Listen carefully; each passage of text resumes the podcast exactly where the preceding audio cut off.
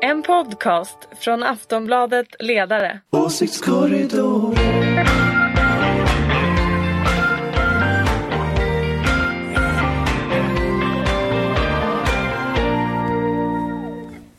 Hej! Äntligen måndag, som Petter Stordalen brukar säga. Måndag betyder en ny härlig vecka och ett nytt avsnitt av Aftonbladets ledarsidas årsrika politikpodd Åsiktskorridoren. Jag som har ordet är Jonna Sima och som flera av er som lyssnar på den här podden kanske vet så jobbar jag på Aftonbladets ledarsida. Men nu ska jag försöka ta mig an programledarrollen. Med mig har jag som vanligt Anders Lindberg, politisk chefredaktör på Aftonbladet. Här är jag. Ulrika Schenström, legendar inom Moderaterna och VD numera för den gröna och liberala tankesmedjan Fores. Hallå? Yes, hej hej! Och inte minst Atle Morset Edvinsson, vikarie på Aftonbladets ledarsida. Men även jurist, född i Östersund, men nu sitter han i Göteborg. Välkomna! Tack så mycket. Tack! Tackar. Efter min lite långa inledning kom en kort fråga. Vem vann partiledardebatten i SVT Agenda igår? Ja, jag tror jag vet i alla fall. Jag vet inte om han vann, men jag tyckte han... Den här sidan har han inte visat tidigare. Bolund alltså. Vilken kille han var igår. Ja, Han var ju superbra mot Jimmy.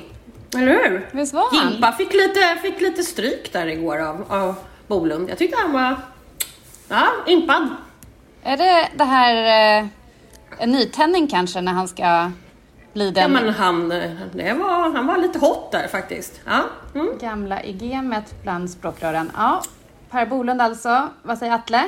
Jag tyckte också Bolund gjorde det bra. Det känns som han börjar bli varm i kläderna. Eh, sen tyckte jag Sjöstedt, alltså det säger i och för sig mätningarna också, men jag tyckte Sjöstedt vann bara för att han, det känns som att han, han har fått alla dit han vill på något sätt. Med den här LAS-frågan. Anders, vad säger du? Nej, jag vet inte riktigt. Jag tror att Sjöstedt vann debatten. Det tror jag.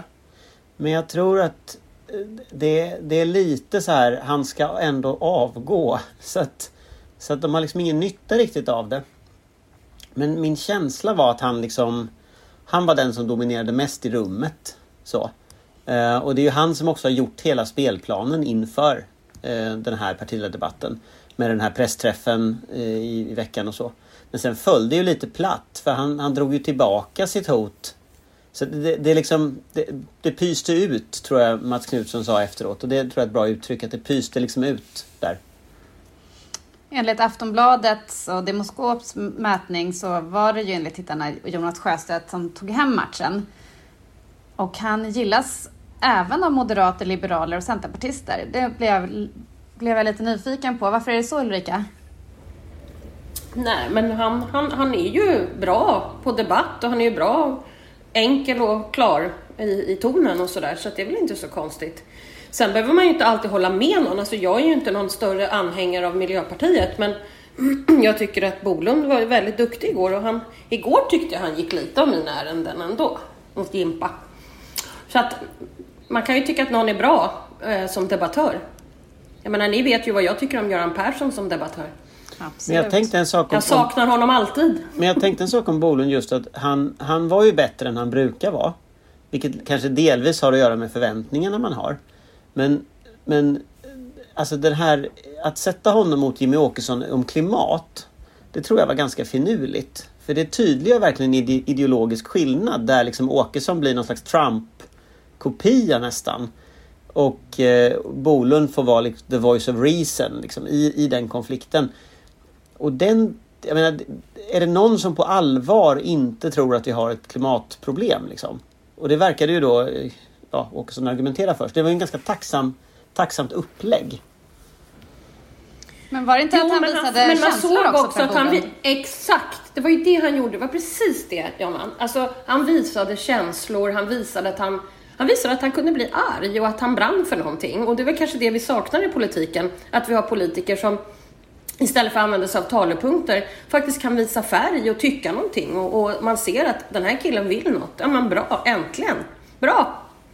Ja, men det var snyggt han drämde till Åkesson där om flyktingpolitiken också. Det tyckte jag var... Ja, det, det, exakt. Det, det är sånt som är kul att höra liksom. Att det är lite, det är lite rock'n'roll där. Eller hur? Då blev han förbannad, sa Per Bolund. Det har man inte Ja, riktigt sett. härligt! Yes, äntligen!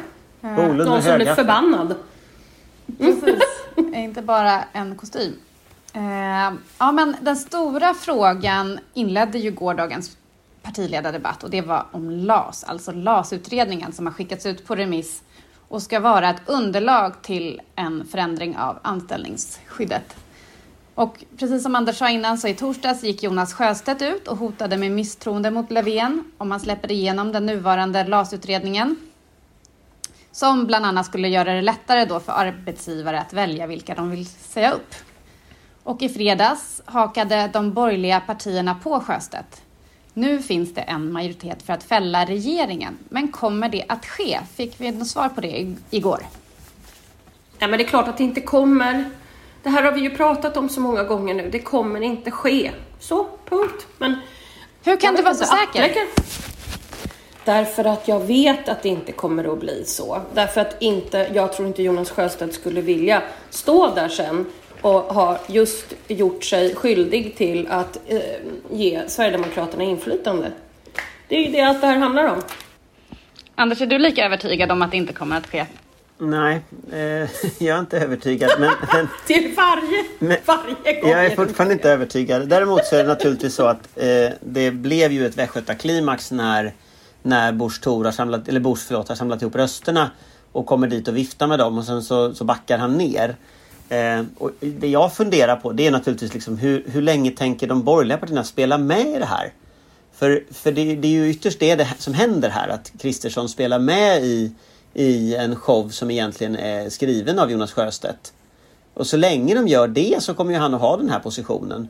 Eh, nu tyckte jag Kristersson verkar ha tröttnat om man lyssnar på honom. Ja, han verkar ha tröttnat faktiskt. Ja, nu sa Jag han att tycker du kan väl ringa, jag tror han sa någonting i ja. stil men du kan väl ringa mig nästa gång om det är på allvar. Liksom. Och det, ja. ja, precis. Och det, det, det, indikerar väl att man har ledsnat. Men jag vet inte. Alltså vi har tre, tre regeringskriser nu på en månad. Preem, migrationen och detta. Och ingen har blivit. Så att, jag vet inte. Alltså, man tröttnar väl till slut på det här. Men jag är inte helt säker. Jag tänker att när Nooshi kommer som ny partiledare så kanske hon också vill köra ett varv med det här. Då får vi nästa vända.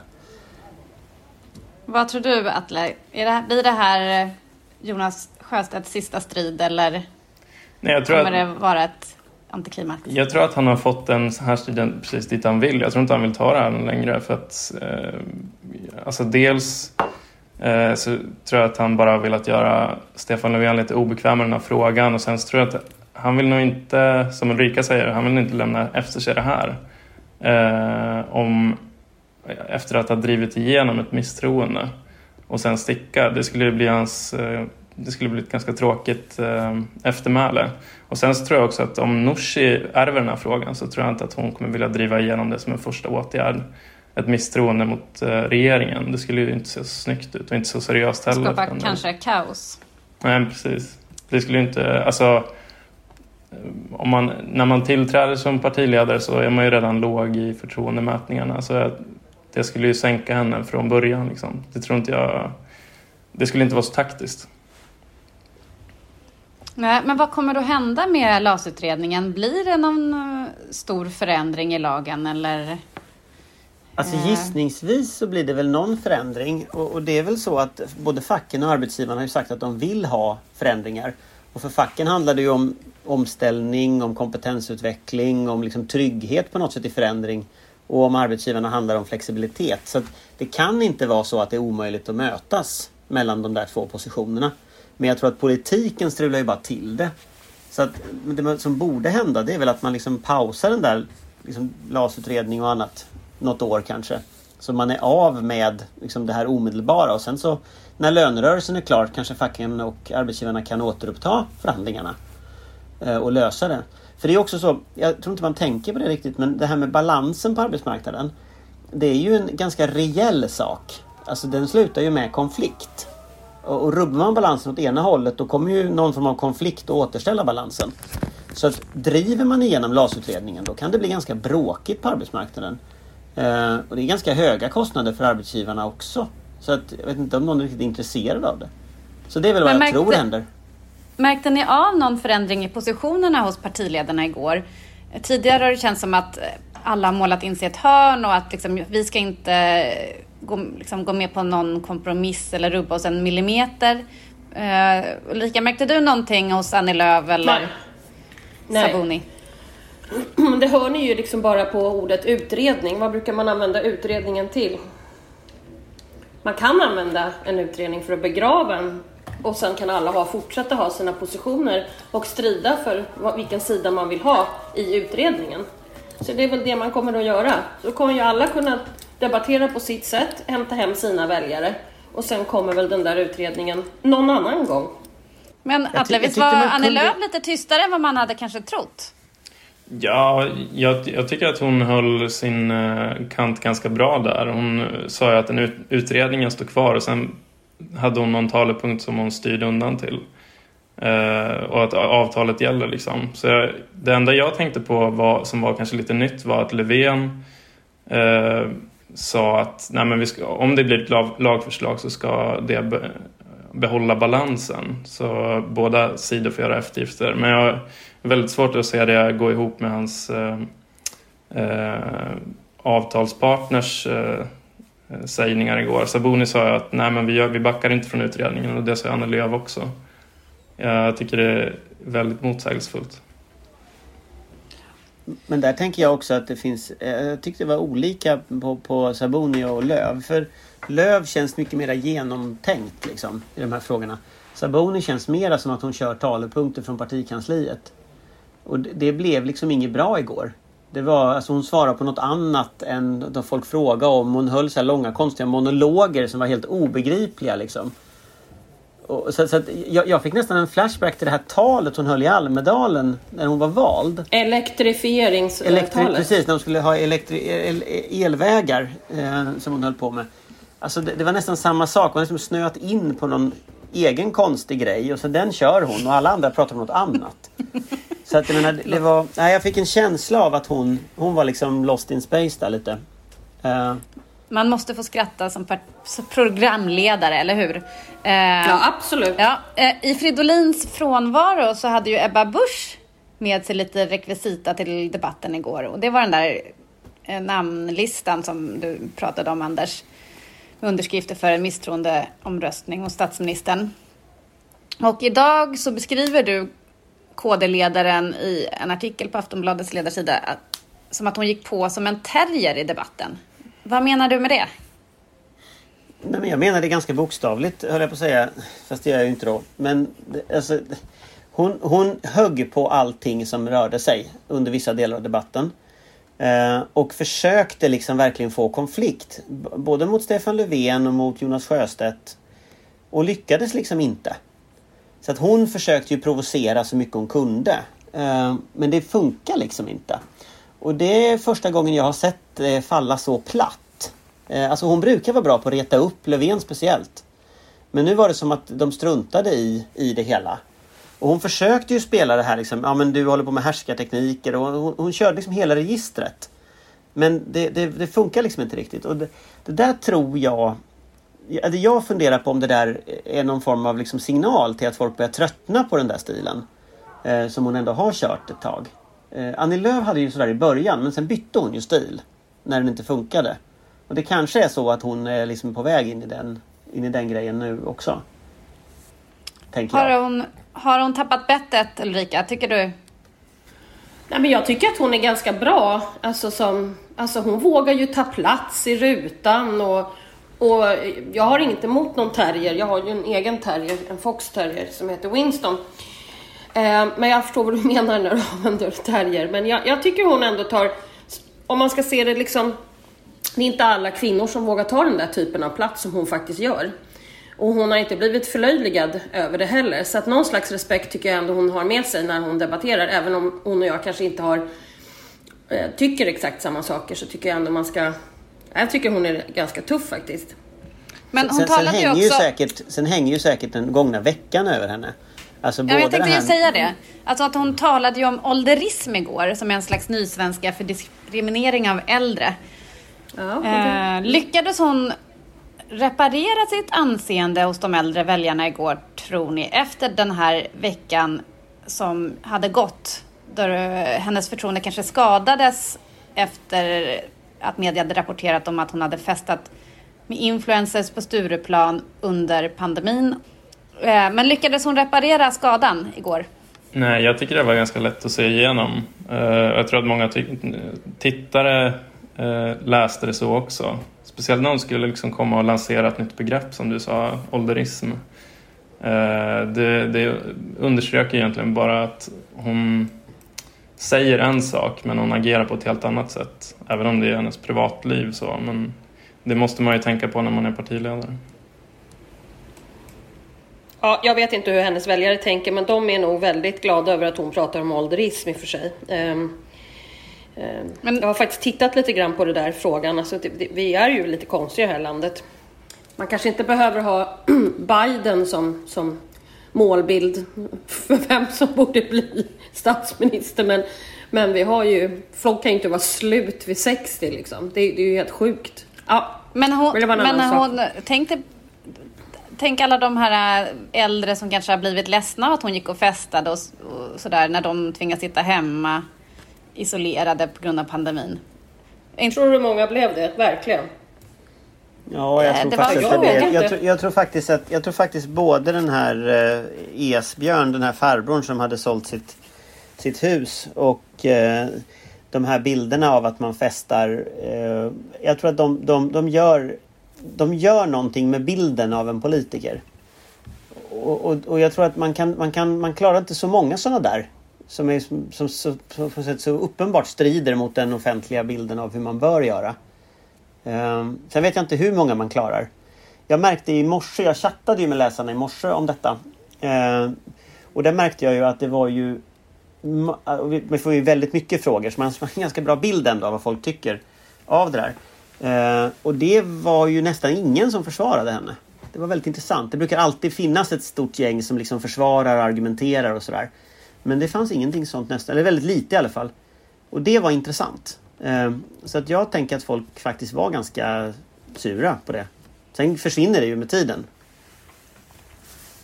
Ja, det blir intressant att följa hur det kommer gå för henne i framöver här.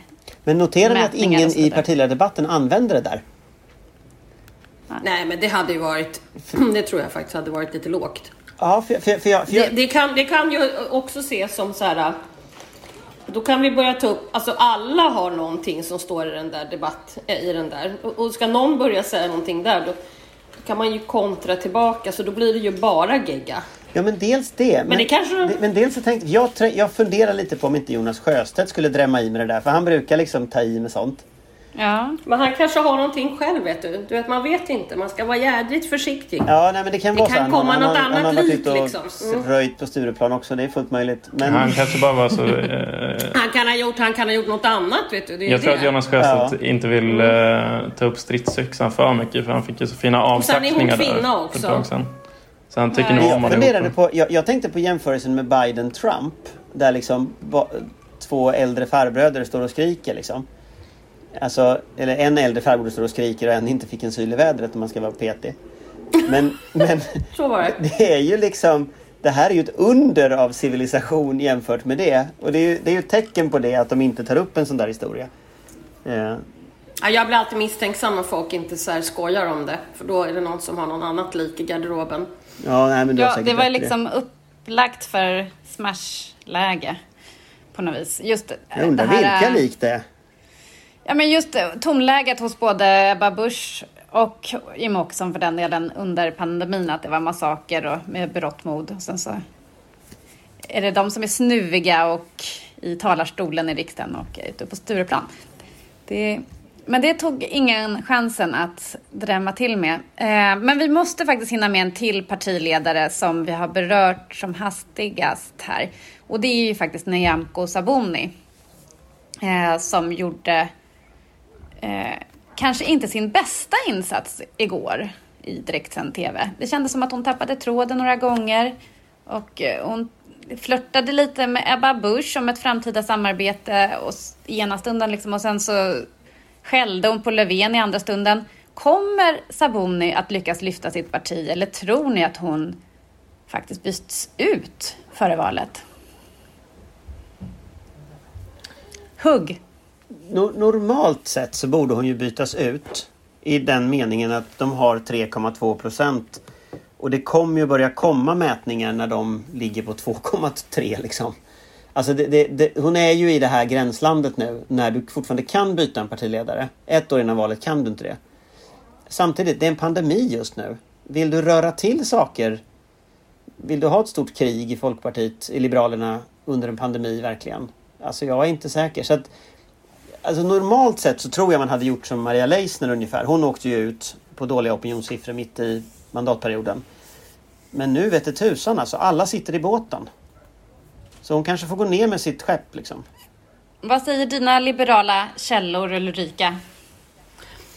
Nej, alltså det, jag tycker inte det verkar som om... Jag hör ingenting om att man skulle vilja byta ut henne, men hon var inte jättebra igår och jag, jag tror att hon förlitar sig för mycket på lite för mycket talepunkter istället för att eh, hon skulle behöva visa lite, brinna lite, du vet. Eh, vad hon egentligen vill. Vad är det hon vill förändra och förbättra? Och det borde hon, det borde hon gapa mera om. Eh, och så. Men det är ju alltid väldigt tryggt med att stå där och ha sina talepunkter. Det gör många av de andra som gör också.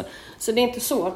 Men ska hon lyckas måste hon nog eh, släppa det och sen så prata om det som hon verkligen brinner för. Och hur hon vill hjälpa till att förändra och förbättra Sverige. Alltså om, om, om, Eh, Jag tror det liksom är A och O här. jag, jag undrar om inte hennes liksom... Alltså att hon, hon är lite av underutnyttjad också när det gäller att att ta intervjusituationer och sånt. Man ser henne bara i de här liksom, konfliktsituationerna som det här var. Och där är hon ju ganska dålig och, och ny och sådär. Alltså, de skulle ju säkert kunna utnyttja det här genom att till exempel ta enskilda intervjuer och berätta om saker hon vill med olika medier där det inte är det här konfliktläget. Och, och när hon gjorde det en gång i tiden om integration eller la ut texten, om- alltså då var hon ganska bra. Så, så det känns som att någonting har försvunnit längs vägen här som, som Liberalerna borde ju fundera på att liksom Alltså bygga på den styr de styrkor som hon har. Det är det här klassiska skämtet från West Wing med Let, let Bartlett be Bartlett. Att liksom låta partiledaren, låta den vara som den är. Snarare än att försöka göra Precis. om den med 3000 talepunkter och mediaträning. Men det känns som Ja, att men de har... som man gjorde med Mona Sahlin som blev helt plötsligt Mrs Doubtfire och inte såg ut som Mona Sahlin längre. Nej men det känns som att de har mediatränat ihjäl henne liksom. Eh, någon har gjort det. Och, och Någon det... konsult. Ja men någon konsult kanske någonstans. Men någon har gjort det i alla fall. Och att om man liksom släpper ut henne ur den där buren och låter henne prata om det hon vill Var prata sig om. själv. Exakt. Så det Atle- kan nog bli något. Vad tror du Erik Ullenhag tänkte när han såg debatten igår? Jag tror att han och alla som röstade, eller tyckte att han skulle bli partiledare var såg någon slags sliding doors eh, scenario framför sig. Det känns ju som att hon eh, Alltså jag håller med. Det känns som att hon har Hon var väldigt osynlig. Jag tänkte på det nu Eh, på förmiddagen vad hon egentligen fick till igår på partiledardebatten och då mindes jag faktiskt inte så mycket. Och det kanske är det som är problemet, att hon försvinner ju bland alla de där andra som har eh, blivit ganska bra på det där.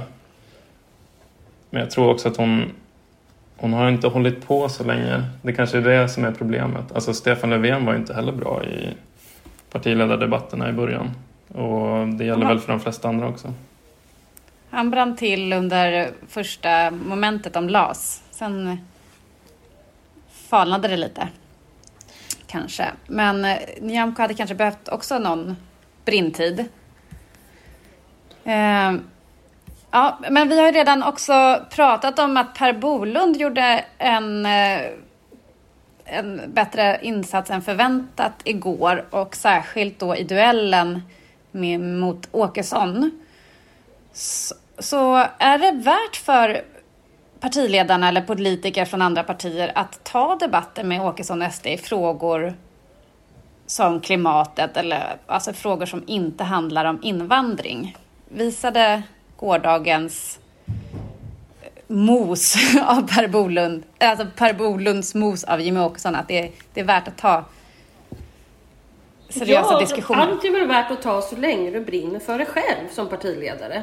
Därför att då har du argumenten i hjärtat och inte i någon talepunkt uppe i huvudet och så funderar du på vilken sida, vad skulle jag svara på det där när partiledare X säger så här. Utan det är bättre att ta fram det som man verkligen, och då blir det ju mycket bättre. Då behöver man inte fundera på talepunkter utan då kommer det fritt ur hjärtat istället och då blir det otroligt mycket bättre. Men vad tror ni reaktionen blir hos tittarna när de ser att Jimmy Åkesson faktiskt inte verkar kunna någonting om klimatfrågan? För, för hans väljare spelar det nog ingen roll. Skulle jag tro. Eh, Sverigedemokraterna har ju sedan gammalt en sån här 80-20 strategi. Att det spelar liksom ingen roll vad 80% tycker. Om, om 20% gillar dem så är det bra.